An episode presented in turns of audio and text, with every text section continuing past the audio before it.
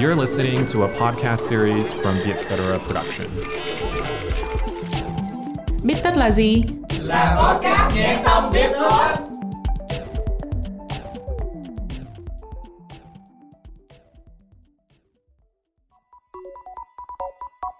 Bít tất tâm lý là gì? Là nơi chúng mình biến những nghiên cứu hack não thành kiến thức dễ tiêu. Bít tất tâm lý được dẫn dắt bởi Chân Lê và Hiền Lê, editor chuyên mục cuộc sống tại Vietcetera.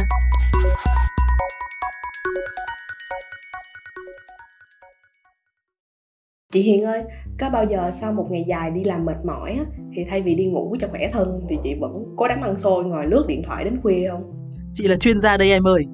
Có lần chị còn ngủ quên khi đang lướt Facebook, xong thế nên là điện thoại rơi đánh bốp một phát vào sống mũi đau điếng cả người luôn. Em thấy đây là một cái hiện tượng chung luôn á chị.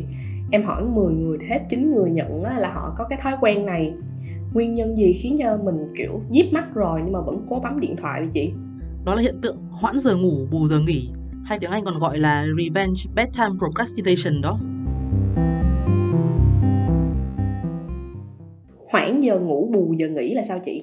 Cái này nó là hiện tượng những người quá bận bịu vào ban ngày cố gắng thức tới khuya, hy sinh một vài giờ ngủ cho các hoạt động giải trí cá nhân. Cái cụm từ revenge bedtime procrastination thì nó có nguồn gốc từ tiếng Trung là bao phu siêng áo dê. Thì bao phu có nghĩa là báo thù hoặc là phục thù, còn áo dê thì có nghĩa là thức thâu đêm suốt sáng đó. Nhưng mà cái hiện tượng này từ đâu mà có vậy chị Hiền? Cái động cơ đằng sau việc trì hoãn giấc ngủ chính là để giành lại quyền kiểm soát cuộc sống của mình. Bởi vì chúng ta thường xuyên là cảm thấy khổ sở khi mà cuộc sống của chính mình mà lại không nằm trong tay mình. Buổi sáng thì mình dành ít nhất 8 tiếng để mà đi làm.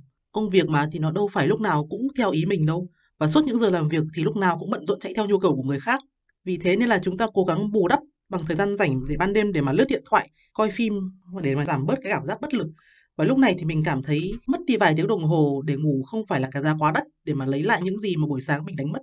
À, hèn chi, em để ý á là vào khoảng thời gian mà em kết thúc ca làm sớm cỡ 5-6 giờ gì đó và có nguyên cái buổi tối để làm những gì mình thích thì em có động lực đi ngủ sớm hơn. Nhưng mà cứ hễ có deadline gấp á mà phải làm muộn thì y như rằng á đêm đó em sẽ cố đắm ăn xôi thức để xem thêm vài cái video youtube đọc thêm chuyện tranh các thứ rồi mới cam tâm tình nguyện đi ngủ.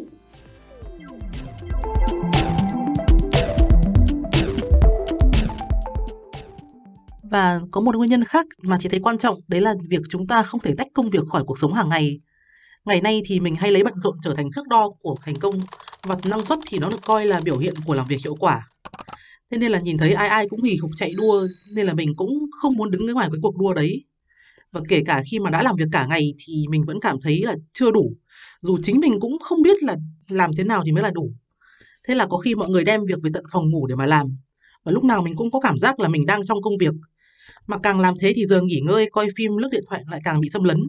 Kết cục là họ phải chơi bù vào cái giờ mà đáng nhẽ là họ được đi ngủ. nhưng mà em thấy đâu phải ai cũng kiểu tham công tiếc việc vậy đâu chị nhưng mà có những người họ không làm xong việc thì họ không có nghỉ ngơi được á À cái này chị hiểu.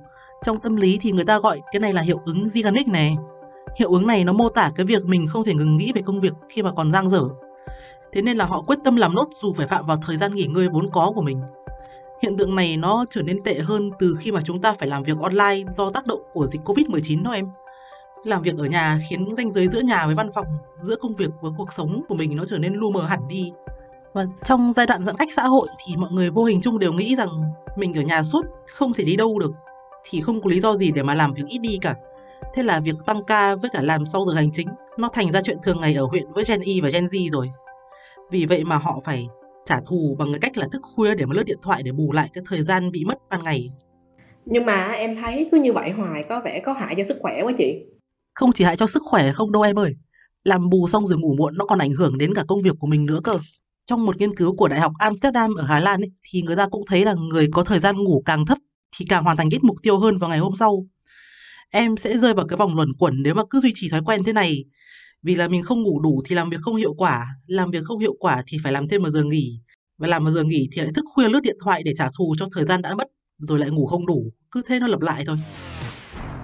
tính ra là hy sinh vì công việc á hóa ra là ảnh hưởng tới công việc hơn mình nghĩ hả chị Ừ, đúng rồi đấy em ơi.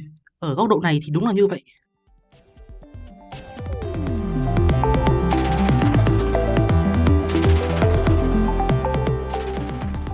Và mình phải có cái cách nào để khắc phục cái hiện tượng này ý chị như vậy hoài đâu có ổn Nếu mà vấn đề là do tham công tiếc việc thì mình buộc phải đặt một cái giờ kết thúc cố định cho các ngày trong tuần. Và từ cái thời gian này trở đi là mọi công việc gác lại hết, mình chỉ có nghỉ ngơi và làm điều mình yêu thích hoặc là dành thời gian cho gia đình thôi. Nên cố gắng sắp xếp sao cho cái khung thời gian nghỉ này nó dài ít nhất là 1 đến 2 tiếng. Để như thế thì em sẽ tránh được cái cảm giác bị quá tải công việc đó. Nhưng mà em thấy công việc thì làm hoài nó không có hết đó chị ơi. Mà không hết việc thì mình cứ bồn chồn tội lỗi, không có dám cho mình nghỉ ngơi. Thật ra thì nói hết thì công việc nó chẳng bao giờ hết được đâu em ạ. Thì mình còn thở thì mình còn làm mà. Nhưng mà em nên giới hạn cho nó bằng cách đặt những cái mục tiêu thực tế trong ngày. Chị có một cái mẹo này không biết là giúp được em không? Đấy là quy tắc 1 3 5. Giải thích ngắn gọn thì mình chia những cái công việc cần giải quyết theo nhóm 1, nhóm 3 và nhóm 5. Đầu tiên nhóm 5 là em liệt ra 5 điều mà em cần hoàn thành trong tuần. Ví dụ như là 5 cái deadline mà em phải hoàn thành trong tuần đấy đi. Tiếp đến là nhóm 3 là ba điều cấp bách mà em cần làm trong 3 ngày tới hoặc là ngay trong sáng ngày hôm nay này. Và nhóm 1 là những cái điều ưu tiên em phải làm ngay lập tức. Cái điều nó có tính chất khẩn cấp hơn. Việc đấy thì nó sẽ giúp em có điểm tập trung rõ ràng, tránh tình trạng loay hoay bơi trong biển Việt không biết bắt đầu từ đâu và cuối cùng chẳng hoàn thành được cái việc gì.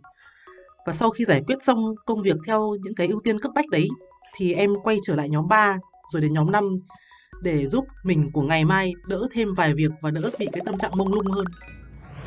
Nói chung là bản chất của cái quy tắc này, nó vẫn là về việc em sắp xếp thứ tự ưu tiên trong công việc thôi.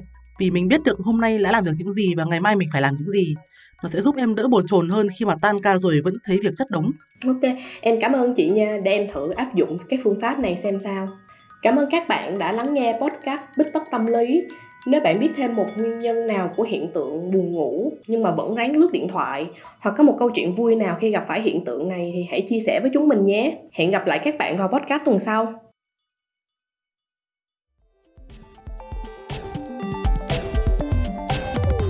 Ít tất tâm lý được thu âm tại Vietcetera Audio Room, chịu trách nhiệm sản xuất bởi Giang Trần. Bên cạnh Bít tất tâm lý, hãy đón nghe những podcast khác của Vietcetera như Bít tất, Cởi mở, Have a Sip, Việt Nam Innovators tiếng Anh, Việt và MAD.